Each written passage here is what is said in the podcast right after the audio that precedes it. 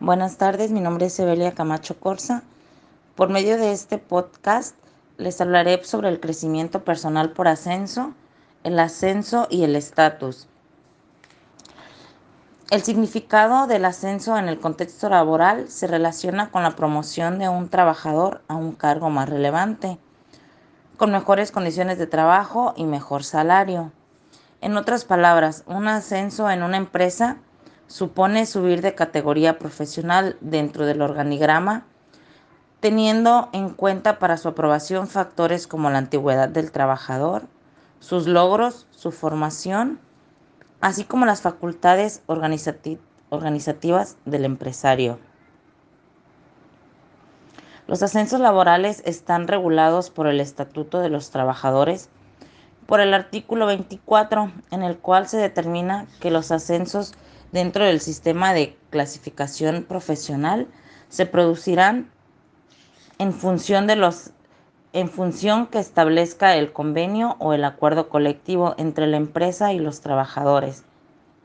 Además, los ascensos y las promociones profesionales en una organización deben definirse evitando las situaciones de discriminación. Cualquier empleado tiene derecho al ascenso y ascender en su empleo para tener una promoción y un desarrollo profesional que no equivalga a un estancamiento en el puesto de trabajo. Preferentemente si esta persona ya tiene años laborando en dicha empresa. Esto conlleva a cambiar de un puesto de empleo inferior a uno superior en todos los aspectos. Hablamos, ampliamente, hablamos ampliamente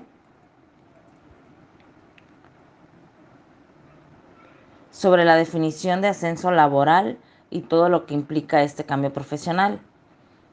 El derecho al ascenso tiene ciertos límites y normas preestablecidas con las que se deben seguir. En primer lugar, no pueden ser discriminatorios entre mujeres y hombres y en caso de detectar situaciones de discriminación, es importante optar por acciones positivas para compensar dichos casos. Número 2. En caso de estar pensando en un ascenso o promoción de un trabajador concreto, es aconsejable consultar el convenio del colectivo o los representantes de los trabajadores. En tercer lugar, la movilidad funcional. Es una forma de conseguir un ascenso laboral. Se afirma que si un empleado asume diferentes funciones de un puesto superior durante seis meses, en un año u ocho meses, en los dos últimos años, el trabajo puede solicitar el ascenso y la promoción a una categoría profesional mayor en base a lo que establece el convenio colectivo. En estos casos se habla de un ascenso laboral por obligación. ¿Qué factores son importantes para ascender en una empresa? Como hemos mencionado en la parte superior del artículo, además de la antigüedad en el puesto de trabajo, los méritos y las decisiones del empresario existen algunas otras cuestiones que son básicas para poder conseguir un ascenso en el ámbito laboral, las cuales serían las siguientes. Se debe cumplir con los objetivos a corto y largo plazo. No dejar de formarte.